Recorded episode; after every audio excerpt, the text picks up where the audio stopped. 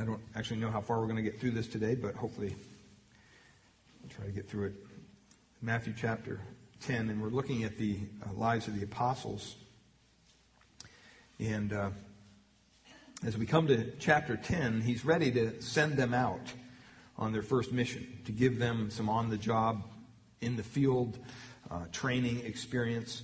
And this chapter really includes the instruction that he's going to give them. And that's really what the meat of this chapter is, and we're going to be getting into that in the coming weeks. But as we read over the names of the apostles, um,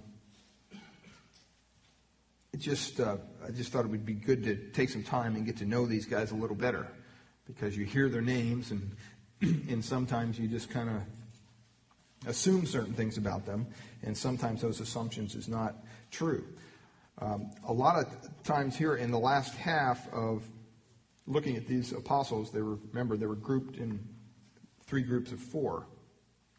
They were always listed that way in any of the Gospels, and the first person in each group was always the same, meaning he was probably the leader of that little group of apostles. And Peter was always the first one listed, and he was the leader of all of them, basically, um, under the Lord. He was their spokesman, you might say. And a lot of times he opened up his mouth and he put his foot in it. But at least he was willing to do something, say something about it. But before we get into the instruction that Jesus gave them, uh, we want to look at hopefully three last guys, at least two of them. And uh, they're in verse uh, uh, three there, the end of verse three. Last week we looked at Matthew, uh, Thomas, and James, the son of Alphaeus. And uh, today we want to look at Lebbaeus, whose surname was Thaddeus, Simon the Canaanite, and Judas Iscariot.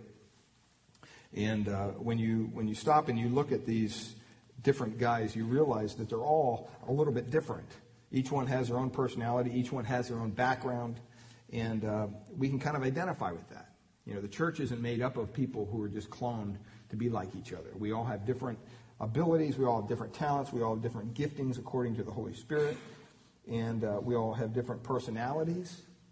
And I think it was Chuck Swindoll who said that sometimes the church is kind of like a bunch of porcupines trying to dance, because they get close enough and then they begin to pick, prick each other, and they got to move back apart.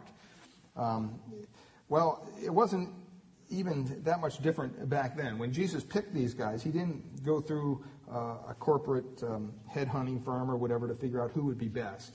Uh, he sovereignly picked these twelve apostles, and yes, even Judas, the one who betrayed him, he picked him, as we're going to find out either today or next week. Um, but we've realized, as we looked at these different guys, that it doesn't it doesn't take um, someone who is in in the saintly category to be an apostle. It just takes somebody who has a willing heart to follow the Lord. Now, these were obviously very uh, interesting guys, and, and they were kind of a motley crew that he put together at best, as we looked at some of them. And uh, they were kind of the bottom of society, all right?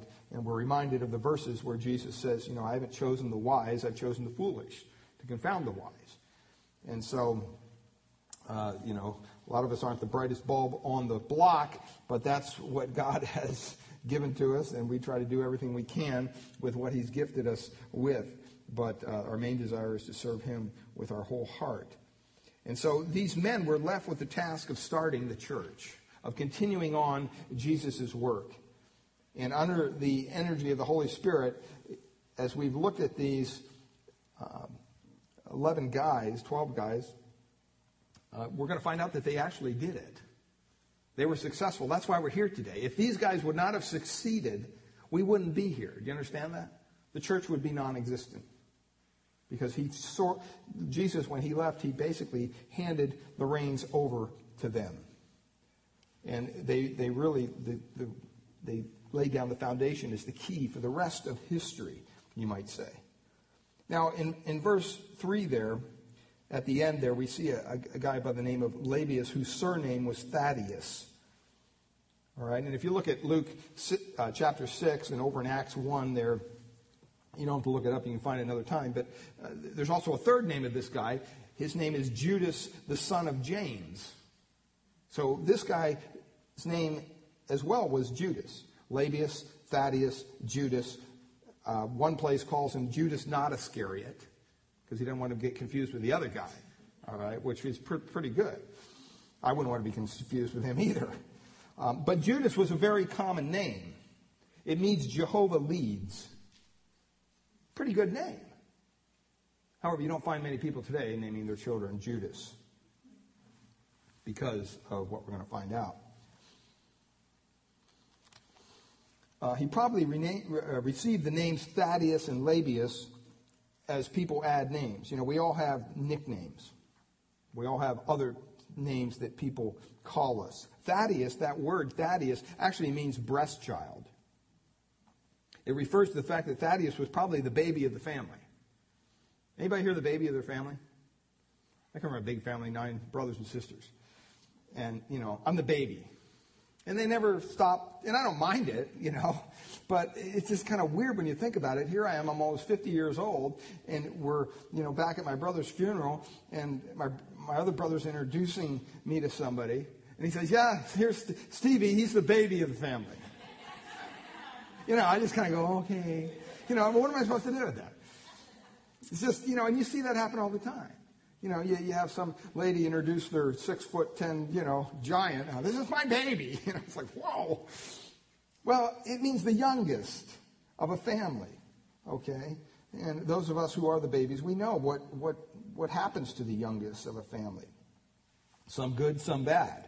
But that was kind of a nickname for him. So he was he was probably the youngest one in his family. But his real name, Judas, means God leads or Jehovah leads. And he was probably, as the the term suggests, breath, uh, breast child, kind of a maybe a mommy's boy. All right? He was probably very, very close to his mom. And that's not a bad thing, by the way. But that's just a fact. And so it comes from that that that that, that word, uh, Thaddeus, comes from the idea that he was close to his, his mother's breast. Lebbaeus comes from uh, another word that means close to the heart. Very, very close. It, it could have maybe been a nickname which meant something to deal with his courage. Maybe this guy had a lot of courage to speak out. We don't know a lot about these remaining guys other than Judas Iscariot. The Bible just doesn't tell us that much about him. But he's kind of wrapped in obscurity here. So we're not going to spend a whole lot of time on uh, Judas, the son of James, or Lebbaeus, or Thaddeus, or Judas not Iscariot, whatever you want to call him. Okay? But I do want you to turn over to John chapter fourteen, and we just want to look at, at a brief kind of encounter that this apostle has with Christ. And it kind of gives us a little indication, a little background into his maybe personality and his character, things like that. John chapter fourteen. And remember, Jesus is speaking here on the night before his trial, and he says there in verse twenty-one, he says, "He who has my commandments and keeps them, it is he who loves me. And he who loves me will be loved by my Father, and I will love him and manifest myself to him." Now, we could spend the rest of the sermon on that statement, okay, on that verse, but we're not going to do that because that's not the purpose in which we're here for this morning. Um, but he says, you, you who keep these commandments, you show me that you love me.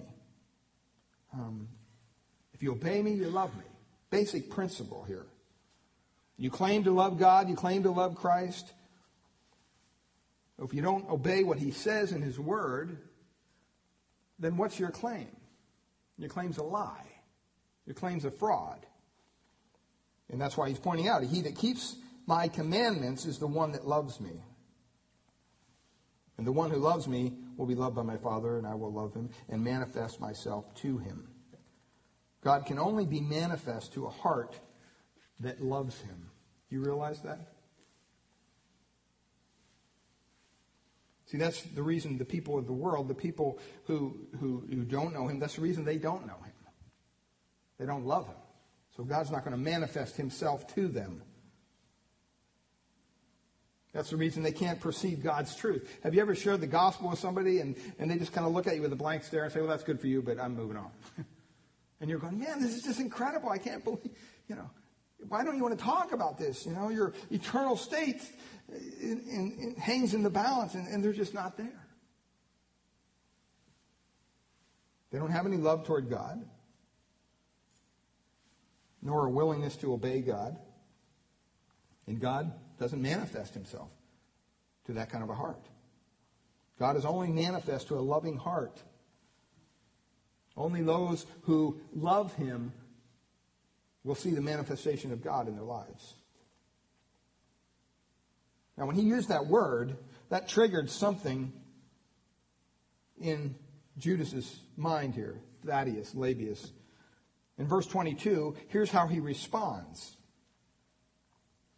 Judas, there it is, not Iscariot, don't get him mixed up, said to him, Lord, how is it that you will manifest yourself to us and not to the world? If you stop and think about it, that's a pretty good question. You're saying that only those who love you are going to see you and know you, and you're only going to manifest yourself to those who love you. How can you manifest yourself to us and not unto the world? What does he mean by that? He's thinking of this manifestation clearly as something on the outwards, not in the heart, but outside himself. You know, the apostles, just like everybody else during their time, was thinking that the Messiah would come, set up a kingdom on earth, overthrow the Roman government, and he would set up his kingdom here, and they would rule and reign with him physically here, right now. That's what they all thought. That's not what Christ was going to do. They didn't know that. And so he's saying to Christ, how could you possibly fulfill what the Messiah is going to do and set up your kingdom here and rule and reign on the earth as we know it and not manifest yourself to everybody? How's that going to happen, Jesus? How could you possibly reign on the throne of David? How could you possibly demonstrate who you are and the world wouldn't see it? That doesn't make any sense. How can it be done in such a way that they're not going to see it? One commentator also says he also may be saying, why would you think of manifesting yourself only to us and not to the world? Who are we? He may have been thinking that. He's just blown away by the fact that Jesus is saying, hey, I'm going to manifest myself to you, but I'm not going to manifest myself to the whole world. He's probably thinking, we're a bunch of nobodies.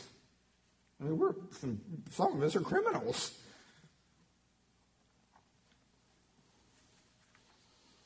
I mean, you're the Messiah.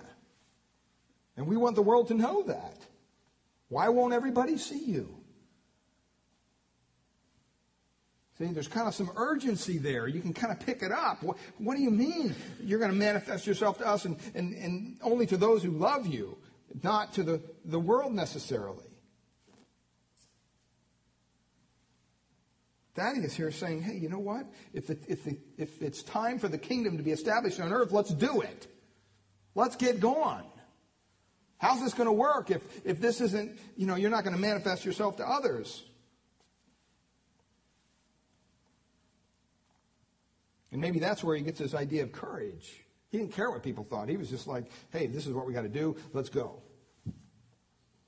The whole world needs to know that you're the Messiah. But he didn't understand. And so the Lord says to him again, in verse twenty-three, Jesus answered and said to him, if anyone loves me, he will keep my word, and my Father will love him, and we will come to him and make our home with him. He who does not love me does not keep my words, and the word which you hear is not mine, but the Father who sent me.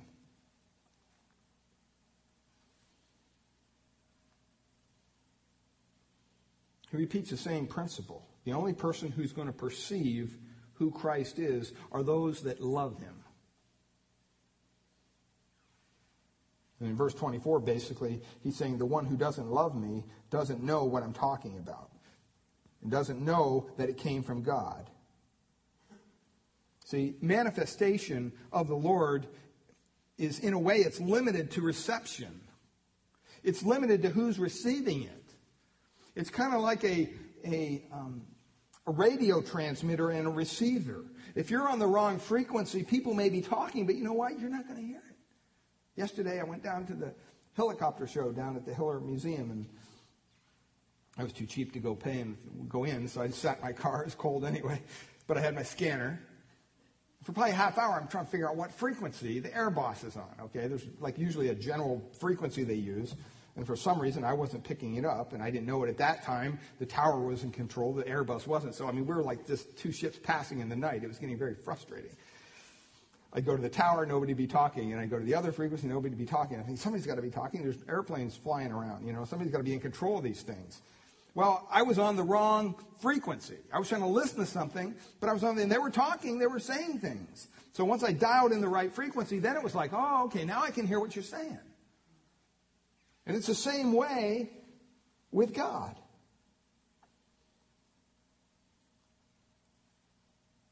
Robert Stevenson quoted Thoreau as saying this one time, "It takes two people to speak the truth, the one who says it and the one who hears it."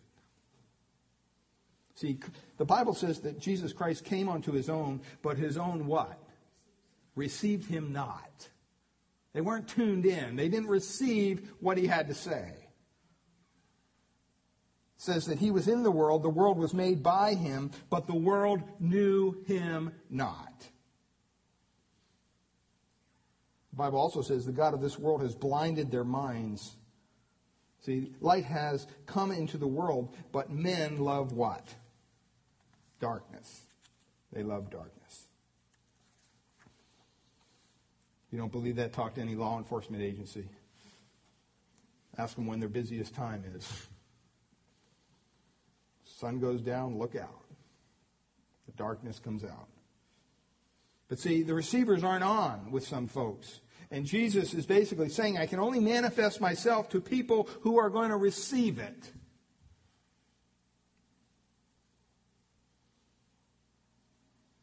I mean, it's kind of an insightful question, and I'm glad that Jesus had the opportunity to answer it.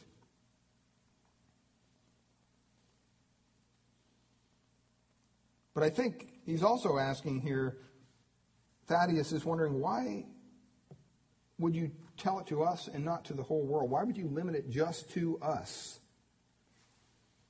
And that's kind of his humility, in a way. So there's some things here that maybe are admirable about him. We don't know a lot about him. But from what we see, he wasn't prideful. He didn't say, yeah, that's right, only us. Just tell us, Jesus, those other lowlifes don't need to know. No. He knew from whence he came. And that's a good message for the church, too. Sometimes we got to remember from where we came. Sometimes we go out and witness, and we think we're self-righteous, and you know that's how we're portrayed to, to the world, and that's how we're portraying Christ to the world, and that's not going to be received too well. Best way to witness to somebody is tell them what Christ has done for you. Tell them your personal testimony. Because hopefully in your personal testimony, there's a point in time where you were without Christ.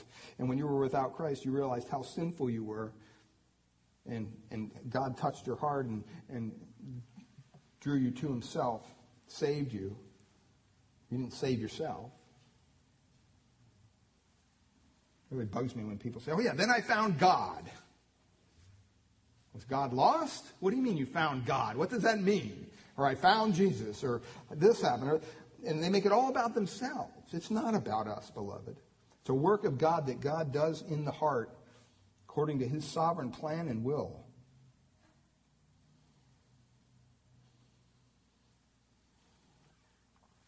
So you have to receive things from God. You have to be on his frequency if you're going to be blessed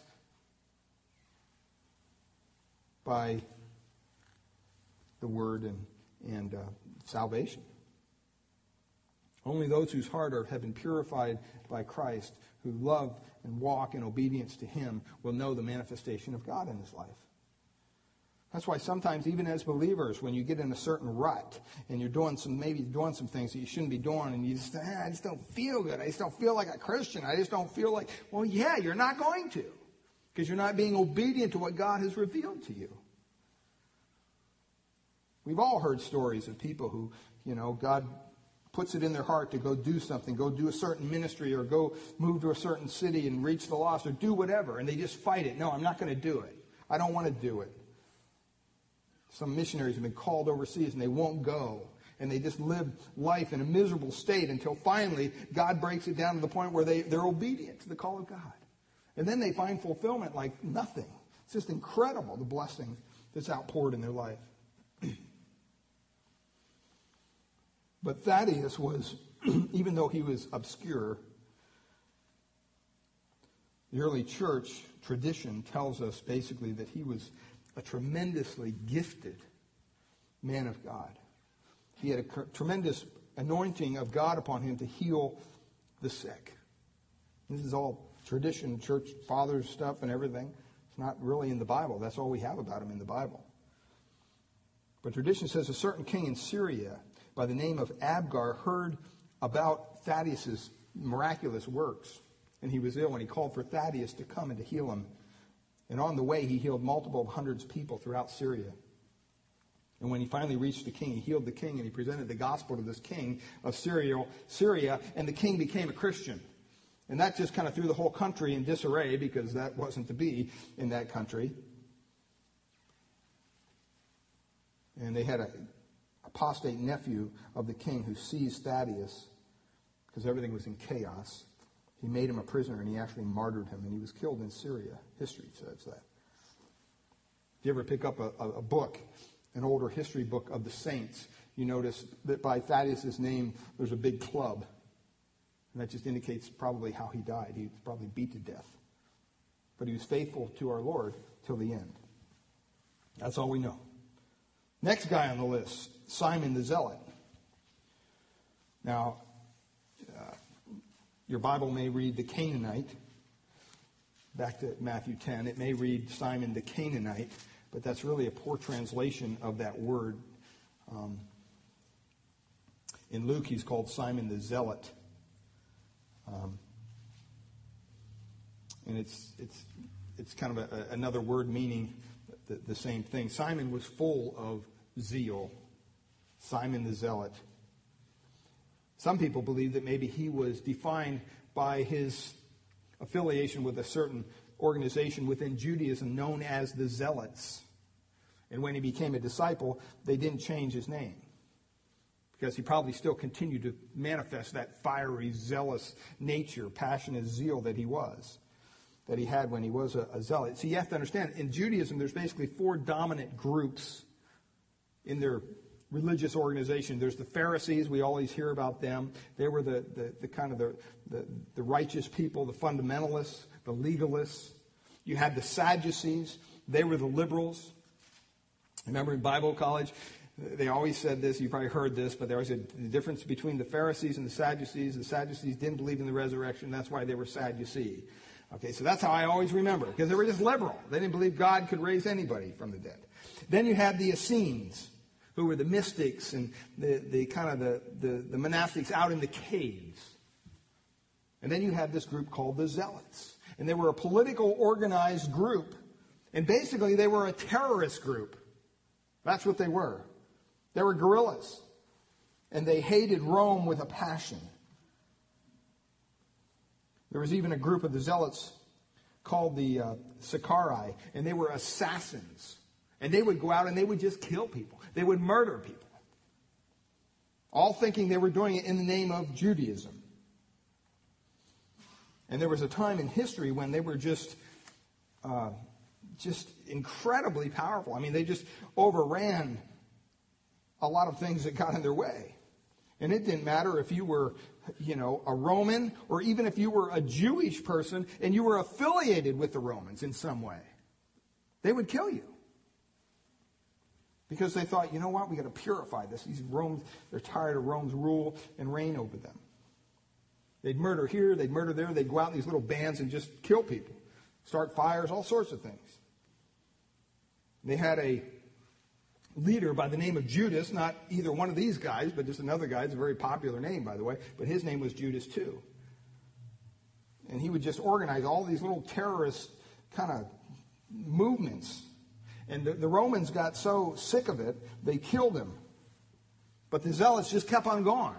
They were so passionate about their political cause. And basically that led to what we know as the, the Holy Wars. Josephus believed that, he calls it the Holy Wars.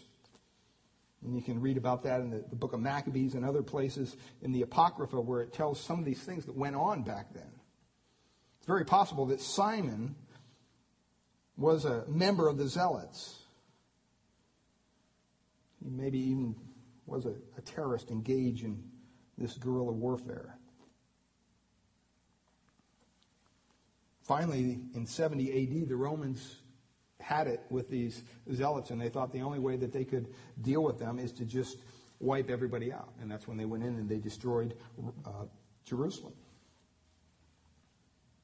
and wiped it all out. Basically, they still continued in operation, this little band of terrorists.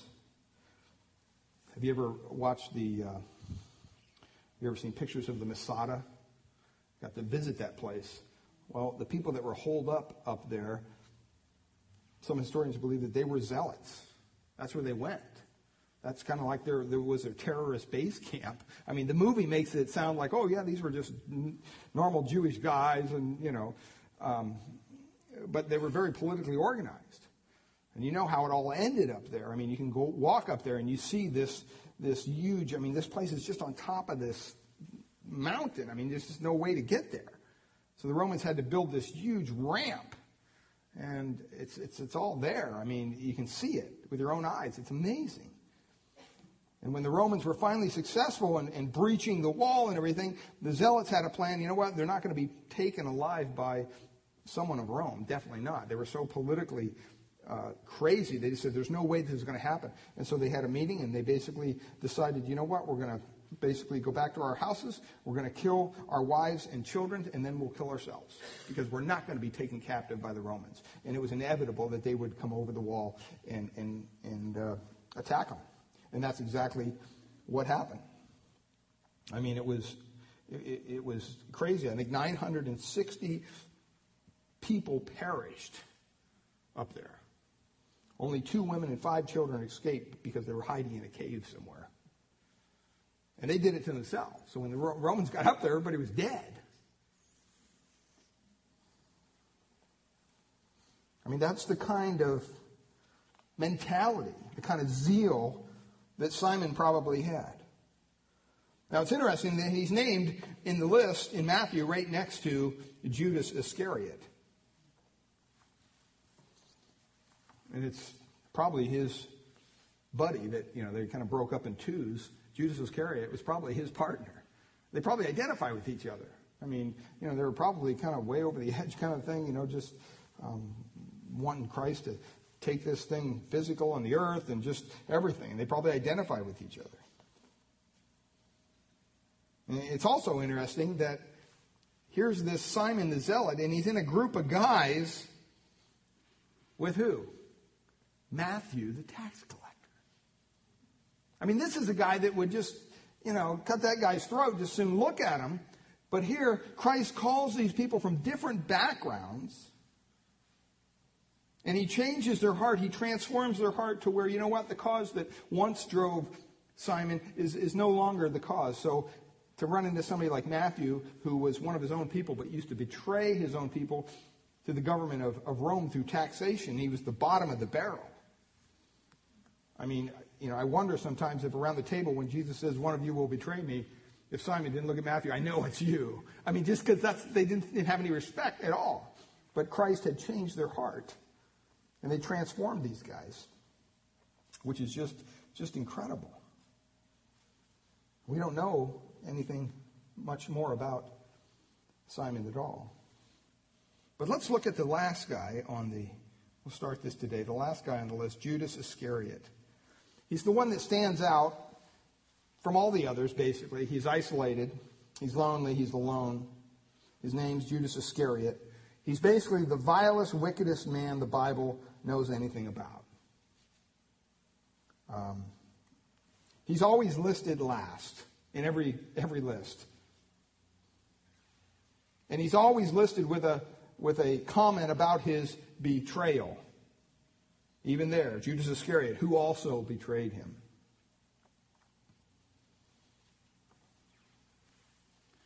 Kind of a dark story here amongst these twelve guys. Um, his name. Unlike today, I said earlier, you wouldn't name your son Judas. You just wouldn't do it. Most people don't.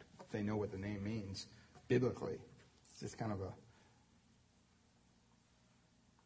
There's, there's forty verses in the New Testament which deal with the reference of the betrayal of Judas uh, to Christ. But you know what? After the mention of his death in the first chapter of Acts, he totally disappears from Scripture. There's no more mention of him at all. First of all, his name. His common name, as we already said. Lebbaeus, Thaddeus, is, is he had the same name. He was also called Judas. Um, it's basically a, a form of Judah, the land of God's people, if it means God's lead, whatever. Whatever it means, if there's anything positive in it, um, it's, it's a clear uh, kind of contradiction to who this guy was. I mean, because he obviously wasn't led by Jehovah. The Bible says that he was led by Satan himself. Um, if it means worthy of praise, there's never somebody more unworthy of praise than Judas Iscariot. Iscariot basically is just the location of where he lived. Kerioth, it's a town down south. He's the only non-Galilean of the group, which is kind of interesting. At the very beginning, he was almost an outsider. All the other guys grew up in the same almost neighborhood, fishing and, and knowing each other. Not, not Judas Iscariot. We don't know anything about his call. The other guys, you know, Matthew was sitting at the tax, doesn't say anything. The call of Judas is not recorded in the Bible. We meet him the first time right here in this list, and we don't know how he got in the group. I mean, we do know that the Lord called him because the Bible says that, but we don't know any of those circumstances. We do know that he wanted to be involved, but we don't know how it was he attached himself to Christ. We don't know what attracted him to Christ. He obviously followed him. He stayed with him. He stayed with him actually longer than a lot of the other false disciples. Remember, disciple just means learner, mathetas. It just means someone who's willing to learn. That's all it means.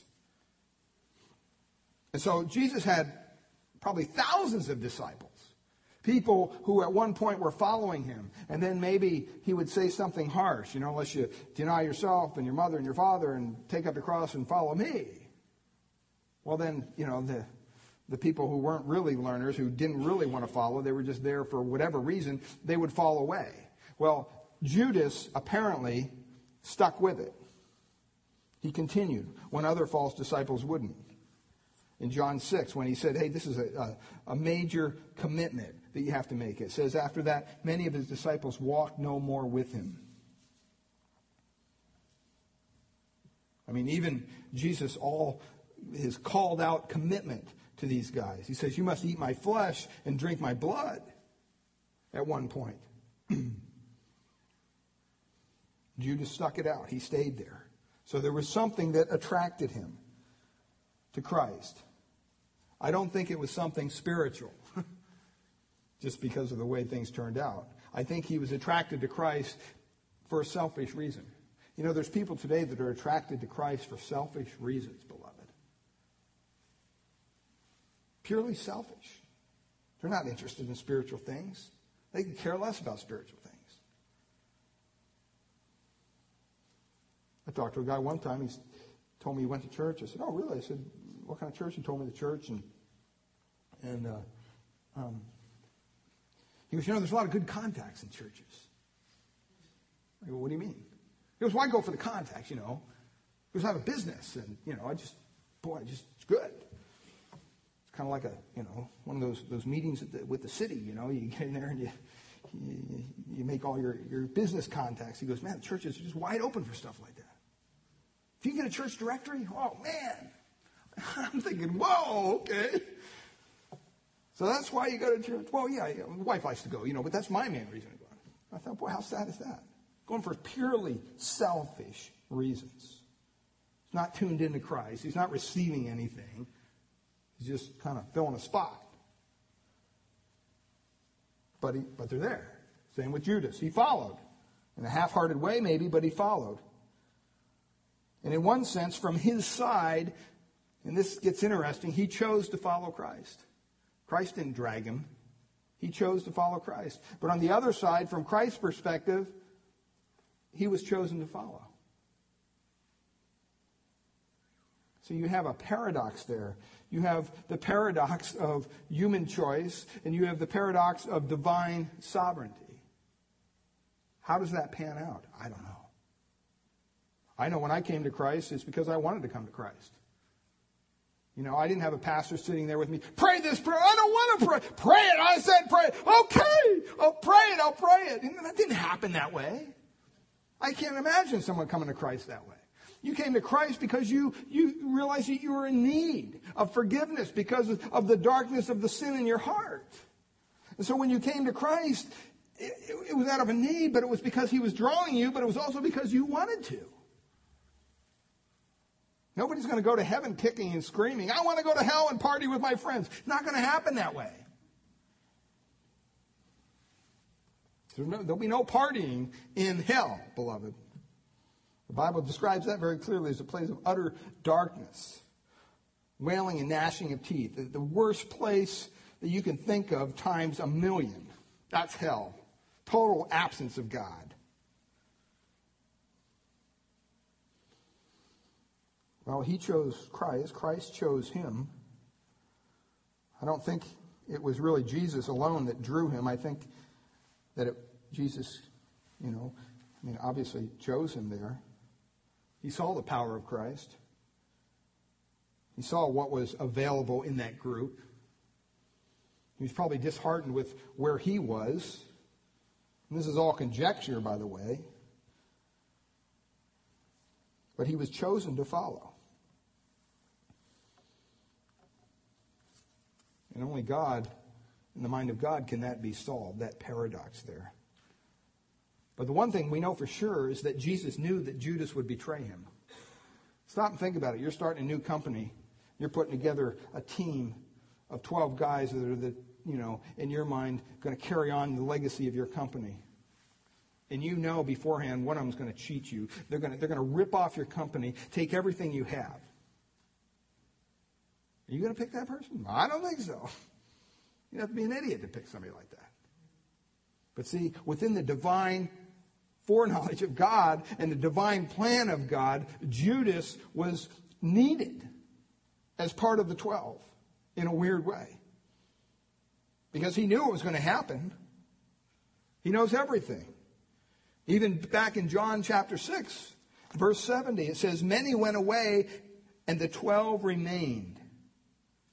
And then Jesus at, the, at that early time said, and one of you is what? The devil. So from the very beginning, he knew what was going to happen. Christ wasn't surprised by Judas' betrayal. And he knew also because of what the Old Testament said.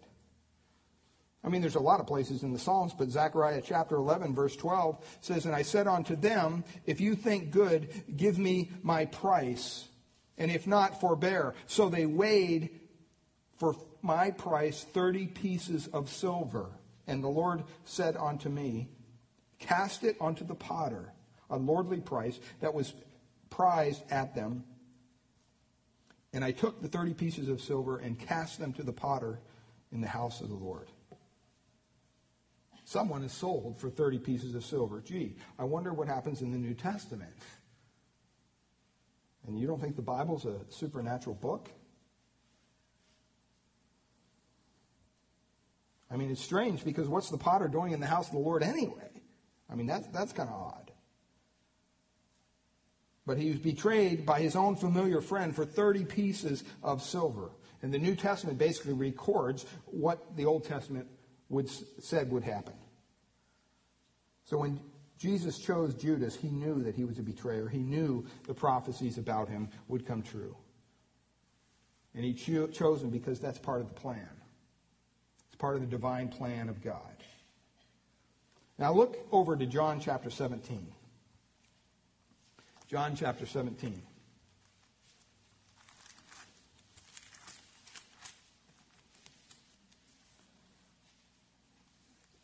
John chapter seventeen, verse twelve, Jesus is praying to the Father, and he's praying about his disciples. He's praying about the twelve. And he says in, in verse twelve of John seventeen, while I was with them in the world, I kept them in your name. Those whom you gave me, I have kept. And none of them is lost, except who? The son of perdition. That the scripture might be fulfilled. This child of lostness. Luther translates that, the lost child, the one whose nature is to be lost. See, it isn't the one who loses his salvation, because you can't lose your salvation once you have it. The Bible is very clear on that one. But the one whose nature was lost, he was he lost none of them but the lost one. It's really what that text is saying, in order that Scripture might be fulfilled. In other words, Jesus says to the Father, Judas is lost because it is the fulfilling of Scripture. Jesus, therefore, chose him because he knew the Scripture. He chose him to be the fulfillment of the Scripture. That was the plan. At the very beginning, he says, one of you is the devil. He didn't pick which one, but he knew the plan. Now, here's this paradox once again. You might ask me the question, if it's in the plan, then are you going to hold Judas responsible? Does Judas bear any responsibility to his betray, betrayal of Christ? If, hey, if God planned this all out, how can you say that you're going to hold Judas responsible? How can God predetermine this? How can God set up such a plan, make all these prophecies, pull it off, fit Judas in, and then hold Judas responsible? That, that doesn't sound right. Does it? Doesn't sound right to me. That's exactly what God does.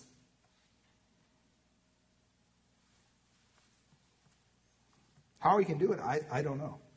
How he does it, I don't know. Because the infinite mind of God is obviously far beyond any of ours. But I do understand very clearly what the Bible says. It says in Luke twenty-two,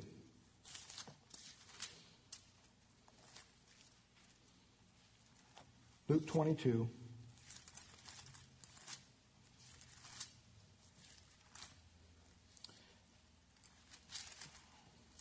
verse twenty-one and twenty-one and twenty-two. He's speaking here at the Last Supper.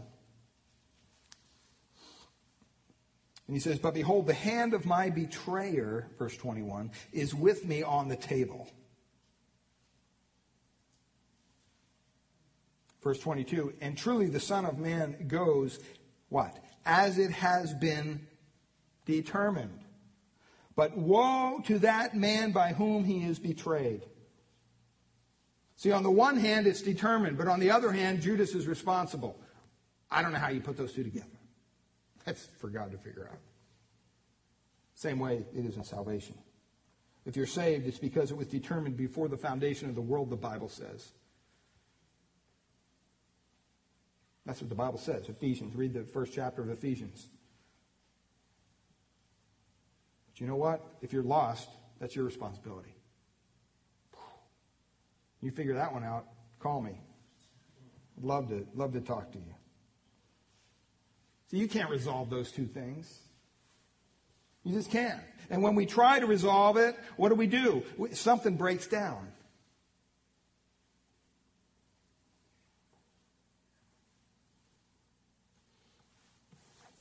Look at Acts chapter two.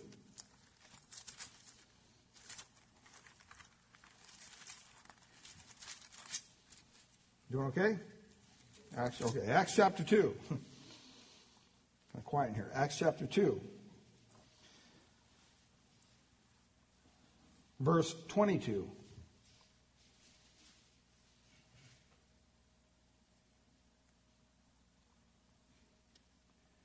It says, "Men of Israel, hear these words. Jesus of Nazareth, a man attested by God to you by miracles, wonders, and signs which God do God did through him in your midst, as you yourselves also know." Verse twenty-three. "Him being what? Delivered by the determined purpose and foreknowledge of God." That's God's plan. That's God's divine sovereignty.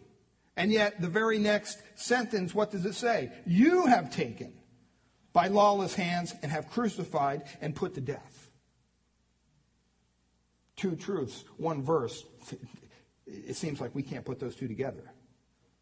On the one hand, Peter says, hey, this was God's plan. On the other hand, he's saying you guys are responsible for the death of Christ.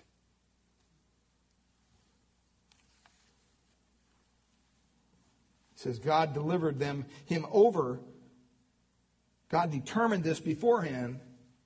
But you know what? You have taken him, and you're responsible for his death. You see, the overruling power, the overruling providence of God can allow such a man as Judas to wish to follow Christ, to choose to follow Christ, and yet be in utter fulfillment of the divine plan and still have his own choice. That's the power of God. That's how it works. Now, outwardly, Judas didn't appear to have a defective character. We know that because he was among the twelve and none of them suspected him of anything. And pro- he probably had qualities and capacities which we don't even know.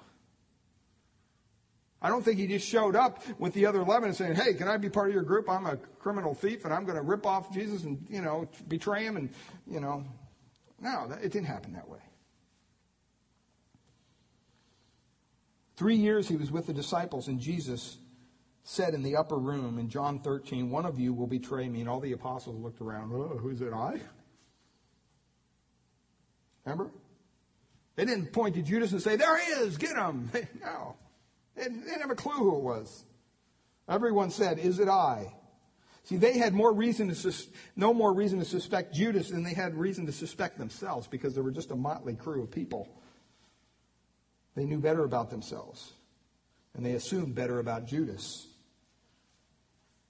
He was a great hypocrite. He lived a life that just fooled everybody. I mean, he was so good that amongst those twelve people, when it came time to figure out who was going to handle all the money, guess who they put in charge? Judas. Not something you would do with a traitor. They had no idea. They trusted him. They no doubt loved him.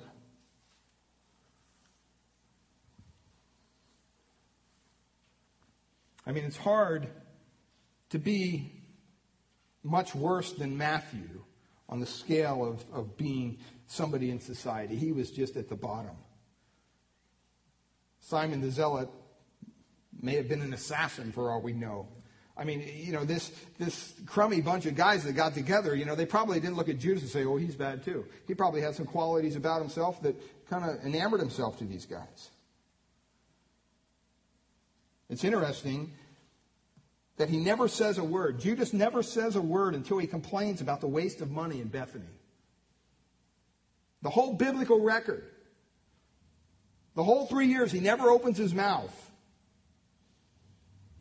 I'm sure that was by his own design, because he was living a lie. He had to live a guarded life because he was living a lie. He didn't want to say too much because he might let the cat out of the bag.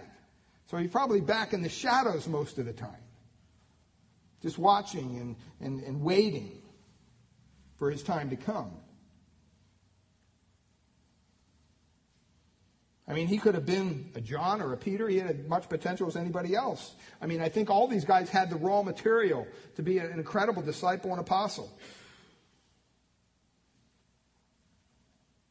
I don't think he was any un, more unqualified than any of the other guys. He's probably young, a devout Jew, somewhat patriotic Jew, just by his actions. He didn't want Romans, the Romans to rule over his people. He believed that Jesus was the Messiah, and that he would come and he would set up a kingdom physically here on earth, and that he'd get rid of this, this Roman rule and overthrow them. And eventually the days of prosperity and glory would come again. And for him, it was all earthly. See, sometimes when you when you share the Lord with people, all they're thinking about is earthly things. You talk to someone about Christ, and immediately it's, oh, you know, if I if I make this commitment thing you're talking about, um, what do I have to give up? It's all earthly stuff. Does that mean I got to come to church every day? Does that mean I got to stop smoking? I got to stop drinking? I got to what, what do I got to give up? What do I got to change? What are, you know, how's it going to affect me personally? It's all materialistic nonsense. We we have a we have a, a problem seeing into eternity today. Everything is here and now with us.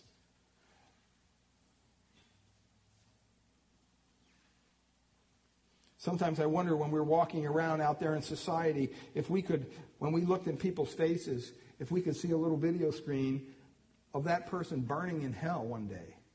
If maybe, maybe that would motivate us just a little bit more to share Christ with them. But we don't go there. You know, it's too embarrassing to share our faith.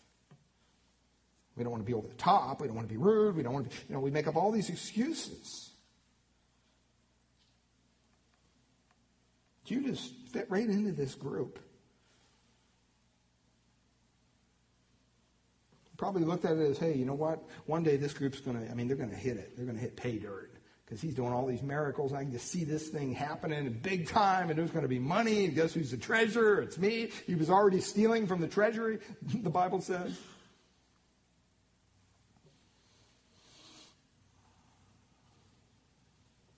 He was never really drawn to the person of Jesus to believe and to love Jesus.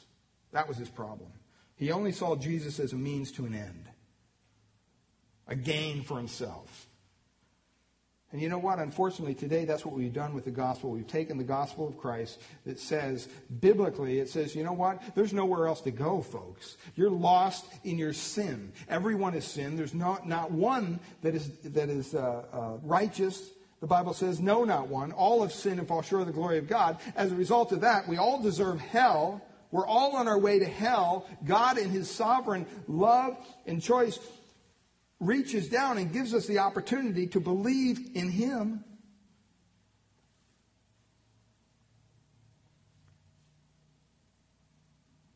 And we want to know, well, is this going to fix my marriage? This Jesus thing? Is this going to help my finances? This Jesus thing? What's it going to do for me in the end? Well, if it doesn't do anything else for you, your entire life. Say you come to Christ and you live in utter squalor the rest of your life. All your family passes away and you're left on a, a, a ash heap scraping sores by yourself, totally depressed. If you have Christ, at least in the end, you'll be in heaven. And that's what's going to count then. You're not going to be in heaven going, gee, I wish I would have had that other opportunity. No. Nothing's going to matter. Same lesson for, I mean, as we look at Father's Day and we look at our kids and how we can pour our lives into our children, how important that is. And yet the world just almost forces us to go the opposite direction. Because, you know, we got to get ready for retirement. We got to do all this stuff. We got to plan all this stuff. I mean, that's great. If retirement works, that's great. But you know what? Show me in the Bible where you see this. Not there. Should we plan? Should we care so that after our demise, hopefully our, our kids have something? Yes. But this whole idea of, of living a life till the age of sixty-five and then you just, you know, I mean, they toil all their lives and then at sixty-six they're dead. And their families wasted because all they did is they sold out their soul to their job just to, so that one day they could retire and get the boat and go to the lake and do all, and they're dead by the time they're sixty-six. Sad, but true. Judas was just that mindset. He was just the here and now. That's all he cared about. Jesus chose Judas because of the plan, yet offered Judas every opportunity not to fulfill it. It's interesting. He chose Judas because of the plan, and yet at every point in time, he was constantly, constantly reaching out to Judas. He gave Judas the lesson of the unjust steward. He gave him the lesson at the, of the wedding garment. He gave him the lesson of money and greed. He gave Judas the lessons of pride. He said a lot of things. He said, one of you is the devil. I think in his heart, Jesus was warning Judas. But Judas never listened. He never applied anything. He just kept up all his deceit. I mean, the disciples' relationship to him was kind of interesting. He was in a group of four. He's in the last group, which, as we know, indicates that he was the least kind of personal with Jesus. Their intimacy was very far and few between. He didn't fit into that group really at all because he was a non-Galilean. And the people down south thought themselves really as better than anybody else. So, I mean, it was just a bad mix from the beginning. They must have loved him. They must have trusted him because they gave him the job of carrying all the money. But you know what? You really don't have to be spiritual to do that kind of stuff. That's kind of like, you know, two plus two is four. I mean, you don't have to pray before you add two plus two, right? You don't pray about it. It's, it's there. So it wasn't one of the most spiritual things that Judas could have done, but they obviously trusted him. In John thirteen, the Last Supper, Jesus said, one of you will betray me. And they didn't have a clue who it would be. And he says, it's the one whom I give the sup. He's the one who's going to betray me. Sup's kind of a piece of bread, and kind of like sometimes you go to an Italian restaurant, getting me hungry talking about this, but you go to an Italian restaurant, and you, you know, they give you the, the bread, and they bring out the uh, olive oil and the, the, the whatever stuff, and you dip this bread in there, and you eat it. It's kind of like that. That's kind of what they used to do. It's usually a jam made of nuts and fruits and stuff. And it was a, a way to honor your guest. You would give them the first portion of this. And he said to the one to whom I give the sup, how are we going to know this? Well, it's the one I give the sup to. He it is that betrays me. And he dipped the sup and he gave it right to Judas. See, we don't understand that. At that time, he was honoring Judas. Christ was honoring Judas. He was reaching out to him once again saying, you don't have to do this. I love you too much. He was respecting him. He was showing love to him. He was lifting him up even among the, crew, the, the, the crowd there, the twelve guys. It's an act of love and an act of affection. Besides teaching him, warning him, he actually honored the man. Hard to believe. He was always reaching out to him. But you see, this progression was unstoppable. It just kept on going downhill. Judas keeps hoping amongst these three years, any minute Jesus is going to grab the kingdom and then we're going to overthrow. He's holding out hope. They all believed that. The Lord began to tell them, though, before he was going to become the lion of the tribe of Judah, he had to be the lamb that had to be slain. They didn't understand that at all.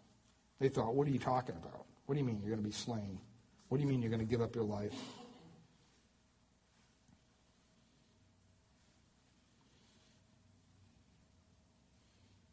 And I think it was finally on Palm Sunday when Jesus rode into the city and everybody's shouting, Hosanna, the Son of David. All these palm branches are going all over the place. Judas is in the back kind of going, this is it. This is when he steps to the plate and he overthrows Rome. And all these people just, you know, cheer him on and we take over.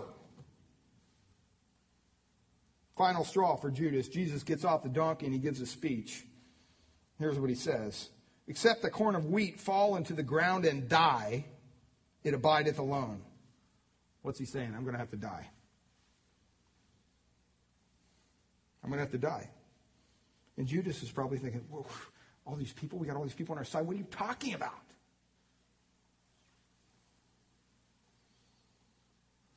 Judas wasn't on the spiritual plane. He was purely on the physical plane. Greed, selfishness, all that stuff.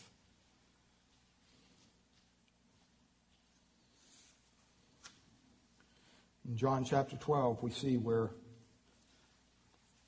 Jesus is being anointed by Mary, verse three.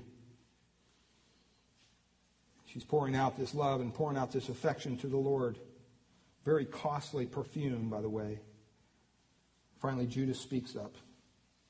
Then said one of his disciples, says, this is the first time he ever opens his mouth. Judas Iscariot, Simon's son.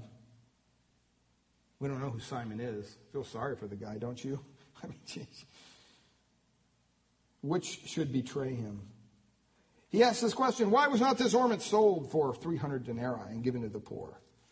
He hated Jesus so deeply by this point. He couldn't stand anybody paying any homage to him or any worship to him at all. The hate in his heart had taken over. You know, that's what happens to people when they're given the gospel and, and over time it's rejected time and time and time again. Their, their heart doesn't grow more open to it. it. It grows more cold.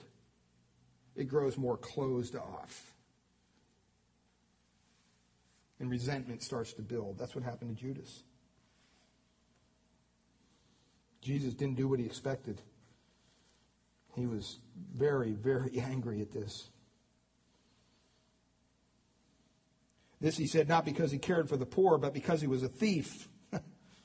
He was stealing from him the whole time.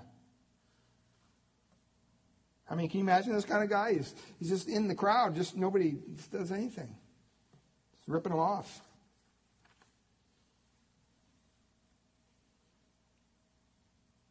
I mean, some people look at Jews and say, well, you know, there's probably some motive here. No, this guy was bad to the bone, as they say.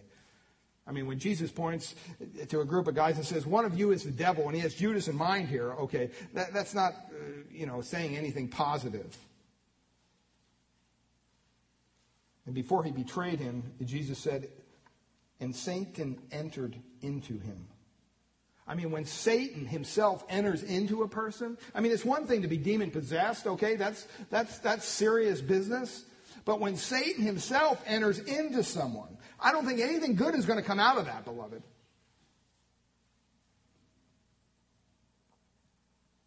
And that incident occurred immediately. That night, Judas left Bethany, and he brought about the first fatal interview with the, the chief priests. Began to negotiate with them, just as Zechariah said.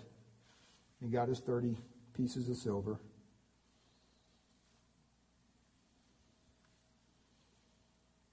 See, the Lord was anointed out of love, but he was betrayed out of hate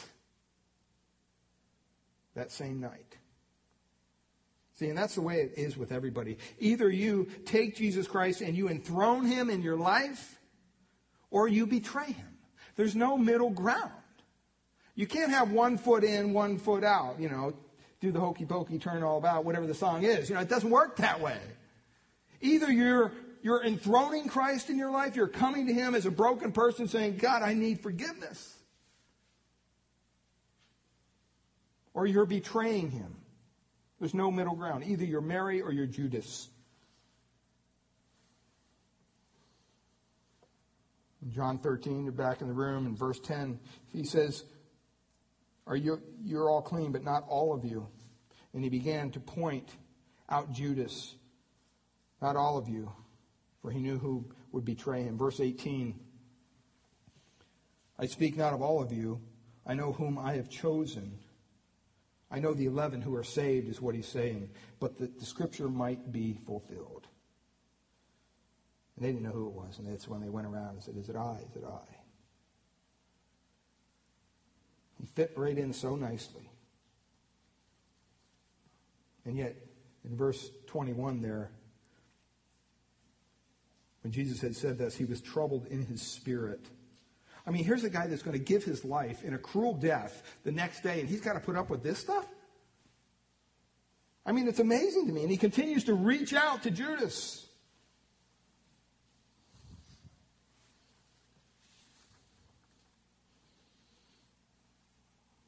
He went through with his betrayal, thirty pieces of silver.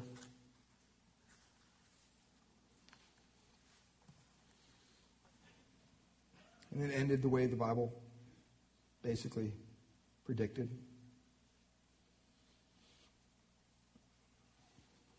Judas betrayed Christ. Christ died. Judas even realized what he had done. I mean, this is a guy that, that went to the garden, led the guards to the garden, and it says that, you know, he kissed Jesus. That's what we read. In the original language, it says he kisses him over and over and over, like over-the-top affection. And that's why Jesus says, hey, you betray a friend with a kiss? For a couple bucks? And you ask, is, is the act of Judas unique? I don't think so.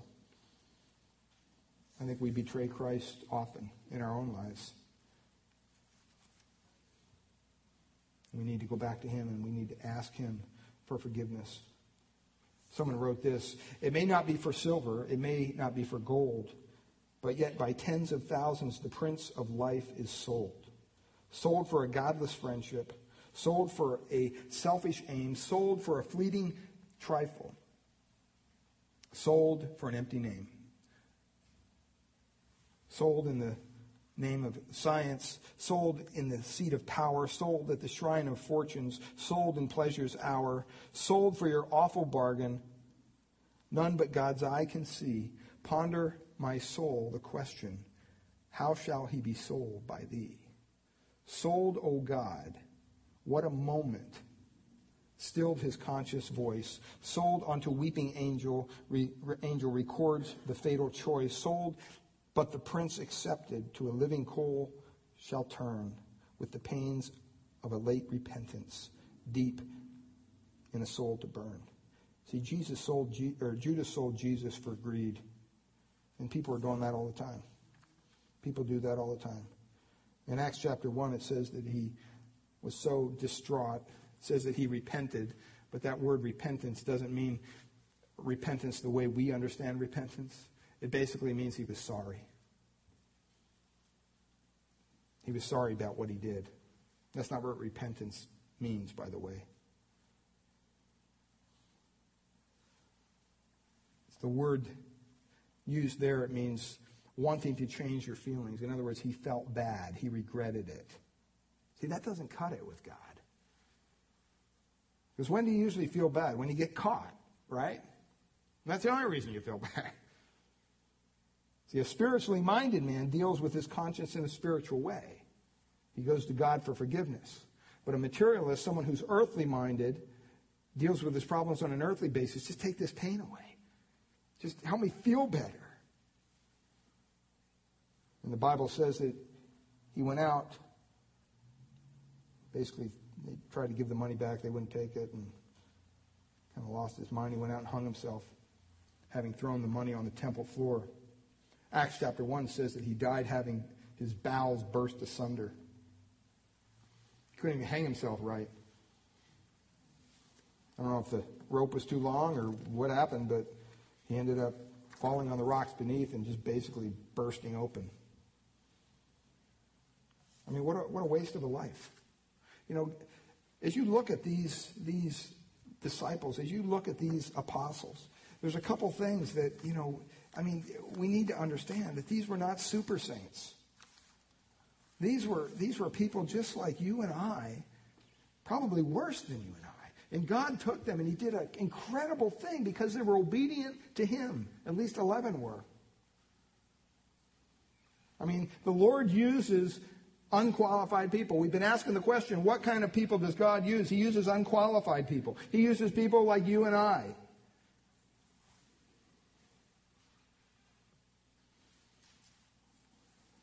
Pray that you give him your heart, your life. Say, God, I don't know how you're going to use me, but use me. Just use me. Use my gifts. Use my personality. Use my talents. Use me. I want to be used by you. Doesn't matter what age you are. God will use you. He can use these guys. He can use us.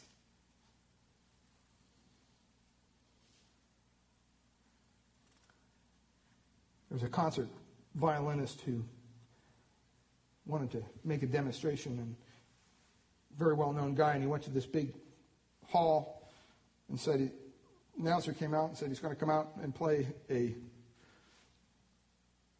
piece of music on a twenty thousand dollars violin. Everybody, wow. So he came out and played his piece of music. Everybody was just so impressed. They were clapping and everything. And he took the violin and threw it down on the ground. He had a stomp on it and just smashed it. Everybody in the audience is just, whoa, what's this guy doing? twenty thousand dollars violin, you're going to be out of your mind. He went backstage. The announcer came out. Relax, relax. He's going to come back out. That was not a twenty thousand dollars violin. That was a twenty dollars violin. He'll now come out to play the tune on the twenty thousand dollars violin. See, the point of that, that story is what made the difference?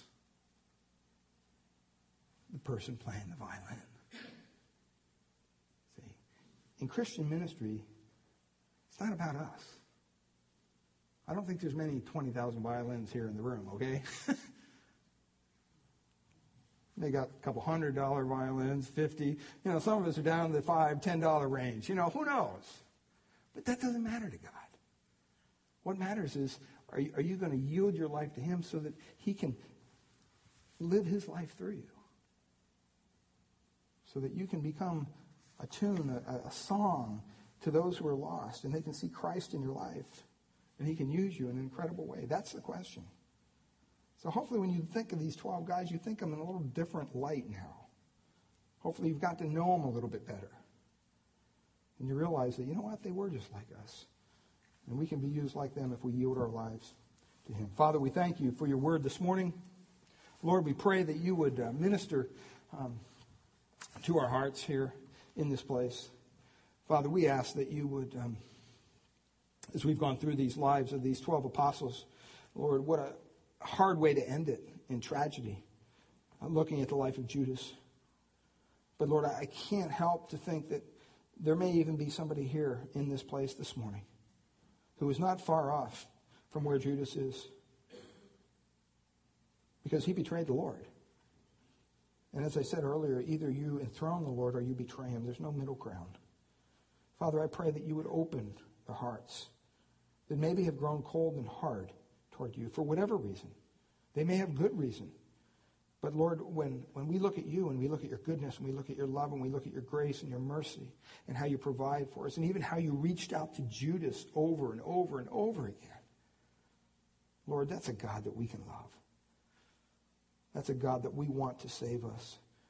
And I pray for anybody here who's yet to put their faith, their trust in you, Lord, that they would cry out to you in the quietness of their heart. Lord, be merciful to me, a sinner. Show me what I need to do to be saved.